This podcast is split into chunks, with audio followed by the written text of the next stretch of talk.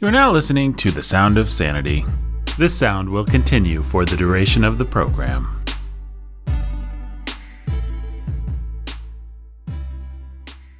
Hey everybody, Sound of Sanity is now beginning. I am Nathan, your humble and obedient host. We've got Jake and Ben here, but we're going to get right to it, and I'll tell you why. We are joined today by Pastor Tim Bayly.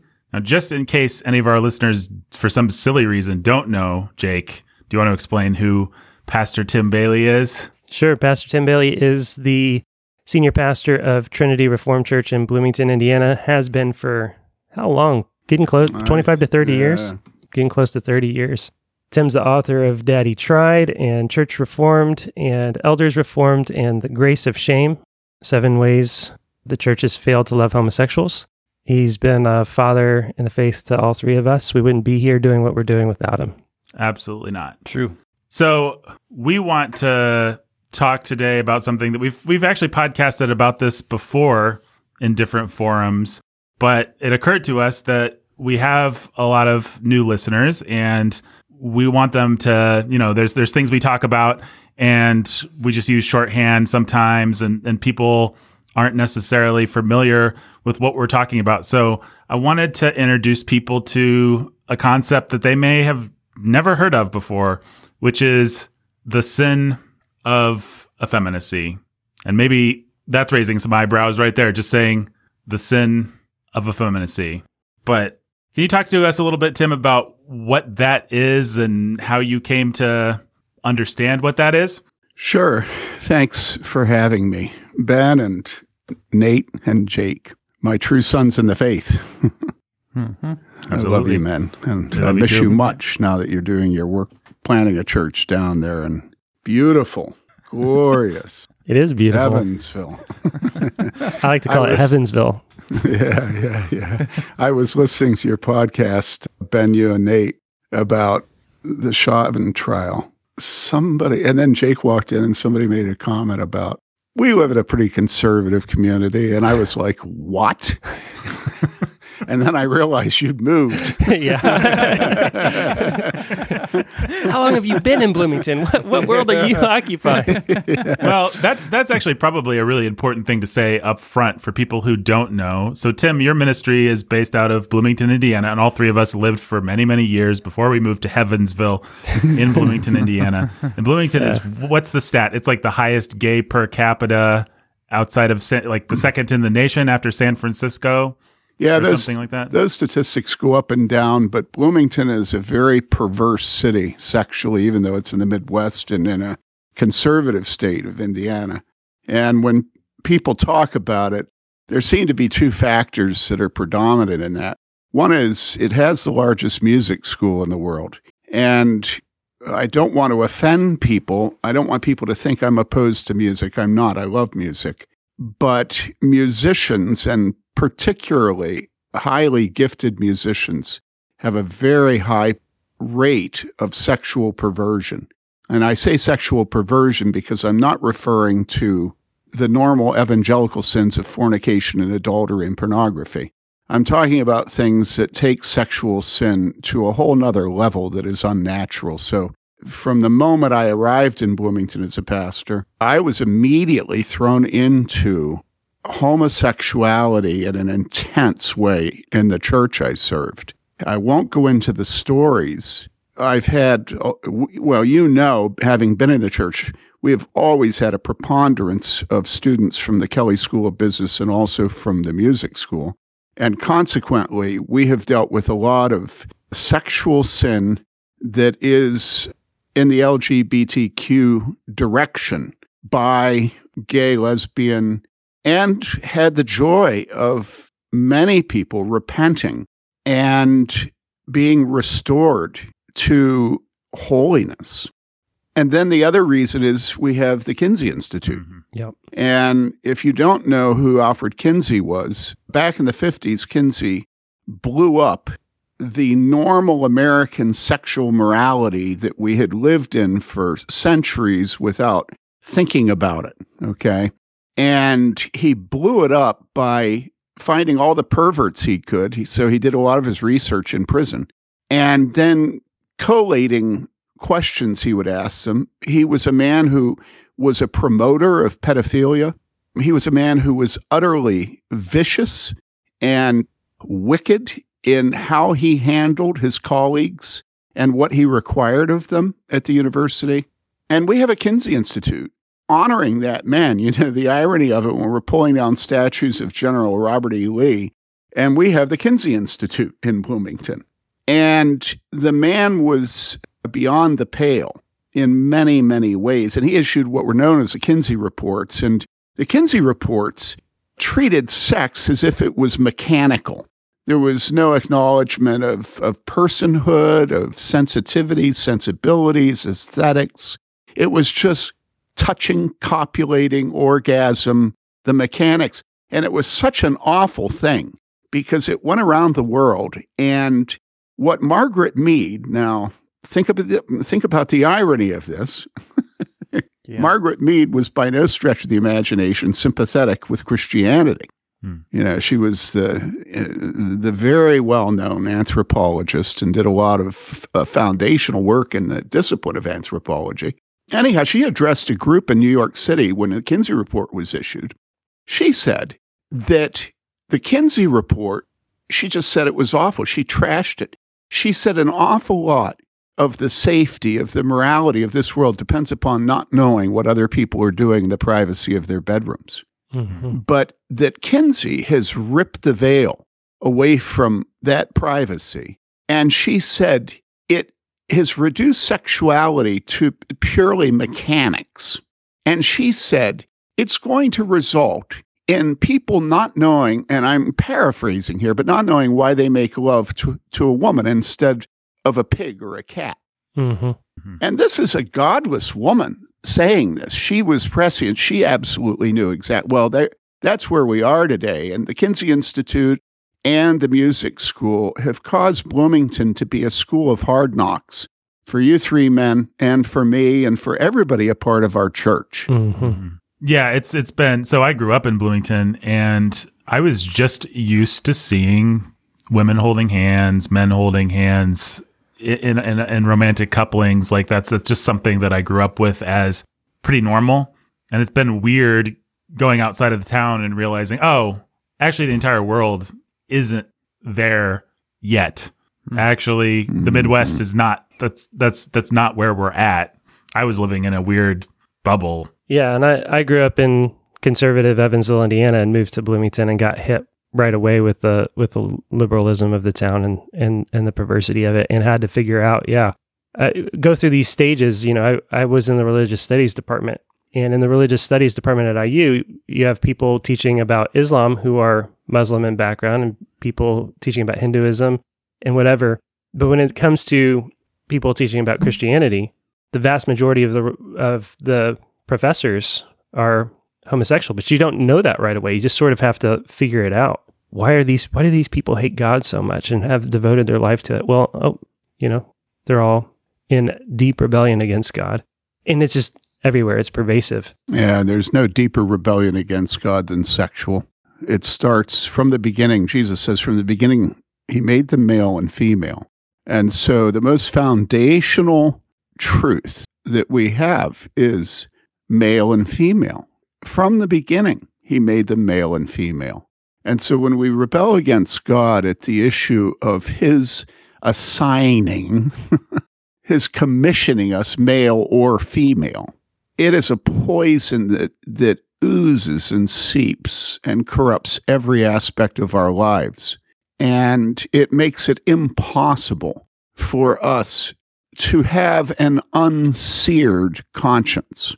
Okay. We have to have that concept as Christians that the Bible warns us about being given over to the point that our consciences are seared. And, and what that means is that, you know, if you can imagine an iron falling on the arm of a little child and the state of the skin when the iron is pulled off and how, how many years it will take to heal it. But as long as that arm exists, it will not have the sensitivity and the elasticity, not to mention the beauty that God made that arm to have. And that's what happens when we rebel against God sexually is that regardless of what we think or say or parade on Facebook or Instagram, we are in bondage.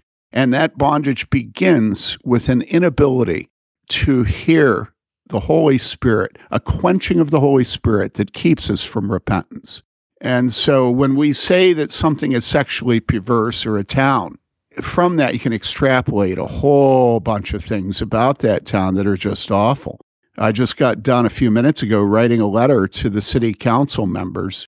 Every year, they trot out, I don't know, about $10,000 and give it to the local abortuary.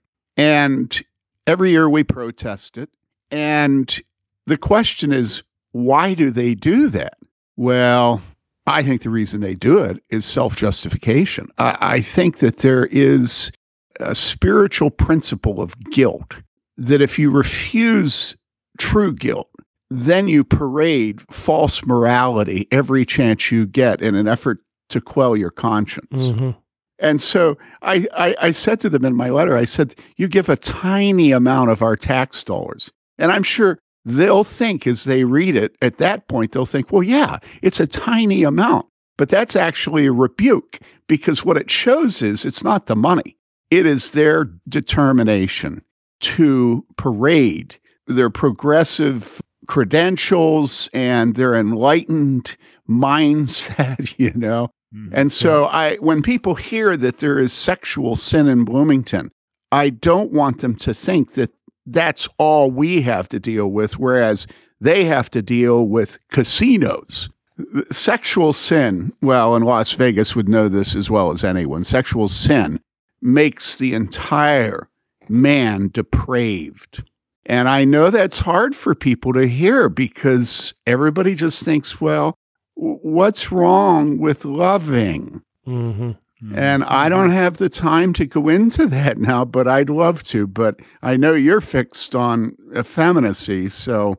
Well, but um, it is it is true. I was just meeting this morning, had coffee with a young man who said he had no idea that sex outside of marriage or that homosexuality were wrong or sins until he was 17 years old and had started reading the Bible. No mm-hmm. idea. It was a completely foreign concept to him that God had anything to say about sex. And that there were no's involved.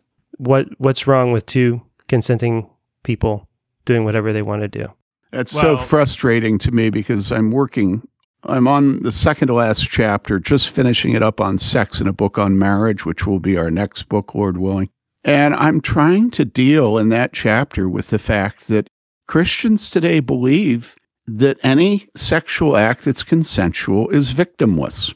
Yep. Mm-hmm. And so that's the precise thing I'm writing about right now. Mm-hmm. Well, maybe we should stay there a little bit longer because I'm just thinking of all the kinds of questions that our, our listeners may have. And, let me let me just ask a very simple, galactically broad question here, but it but it is one that I think, like Jake's friend that he's talking about, people have. Why does God care what we do with our animal bodies?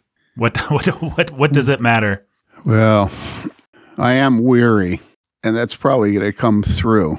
I'm not just weary, though. I'm very, very discouraged at Christians today who are not even aware of that question, let alone asking it. And mm-hmm. so I have trouble not believing that there won't be a desire on anybody's part to think about your question, Nate. And yet you've asked it. And so let's answer it. And the reason is God cares because we are to love God with all our heart and soul and mind and strength. And we are to love our neighbor as we love ourselves. That's why God cares. God is love, and God is jealous for our love for Him and our love for our neighbor. Now, that's why God says no to sexual sin. And I imagine that you and others listening to me answer like that are just thinking, the, the guy's clueless. He's clueless. I mean, does he think that answered the question? And I would say, no, you are clueless because you haven't the foggiest notion what love is. Mm-hmm. And you have no idea how hateful it is to commit sexual sin how much it harms the people involved in it, but not just those people, all their relatives, their friends, their neighbors, and what an assault on God it is. The uh, So- the young man I was talking to this morning, part of what we were actually talking about was his bitterness and resentment at never having been taught anything like this and how much harm it's caused him until he read the Bible. Why why did nobody say this to me?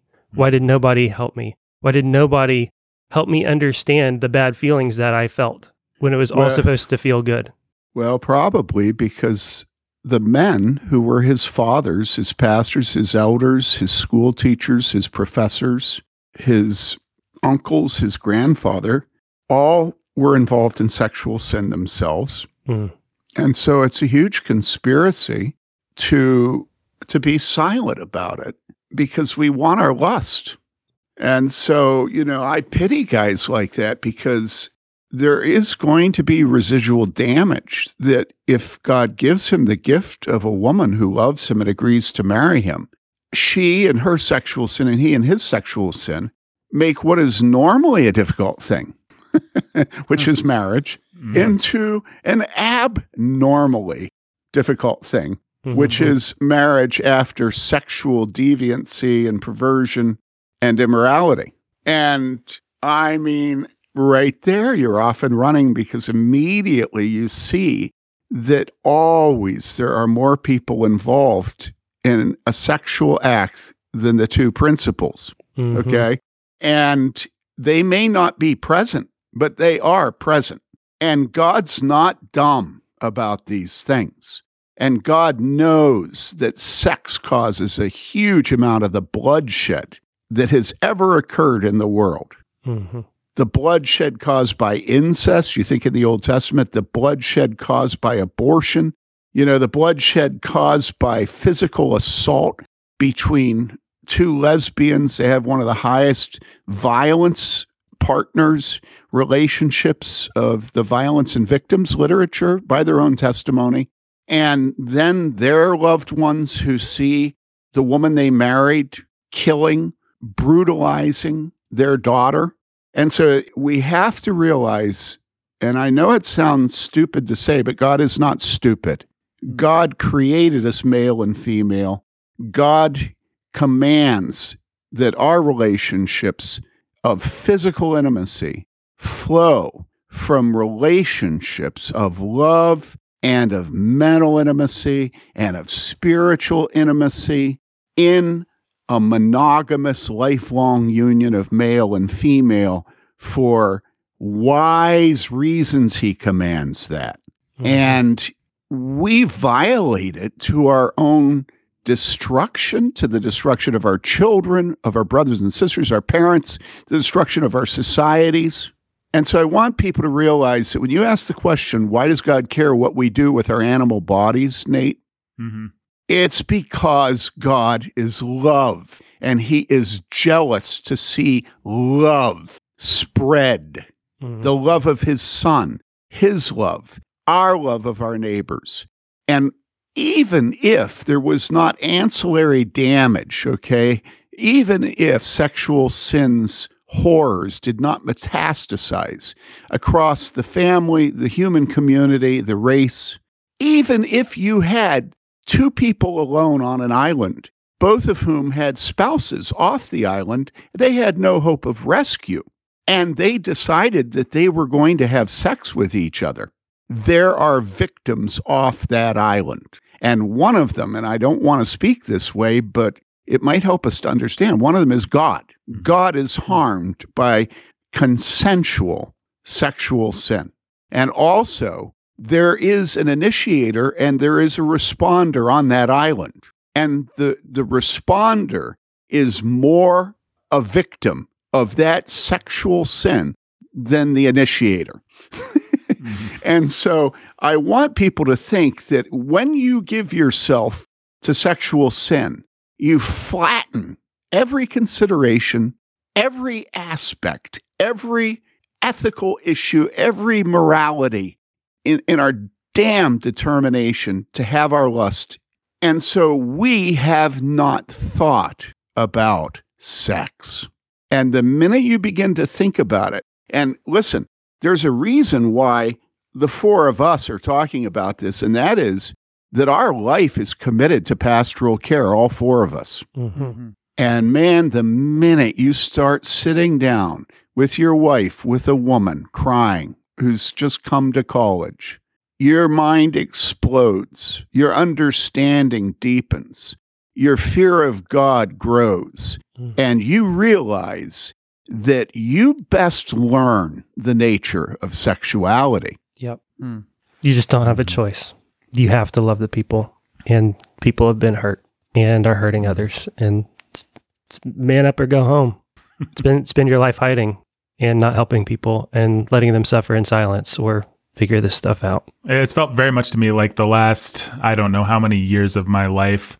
But as I've gotten just a little bit older, as I've gotten out of my 20s into my 30s, God has intentionally began to pull back the veil in a lot of places and say, here's the horrible, ugly death that attended the thing that you were so enamored with that I saved you from. You know, you swerved off, swerved before you went over the cliff. Let me show you how deep that cliff was. And so even just simple things mm-hmm. like meeting older, haggard, unpleasant looking homosexuals. Had an experience not too long ago where me and Meredith were house hunting and we were we went into the house of a a gay man in his 60s and he happened to be there. They they messed up the times and he was just haggard and worn out and you knew he was haggard and worn out by his sin and it was ugly and it was unpleasant. It is it's actually one of the advantages of living in a town like Bloomington is you get to see the trajectories play out. I think sometimes people their concept of lesbianism is just two hot girls in a movie.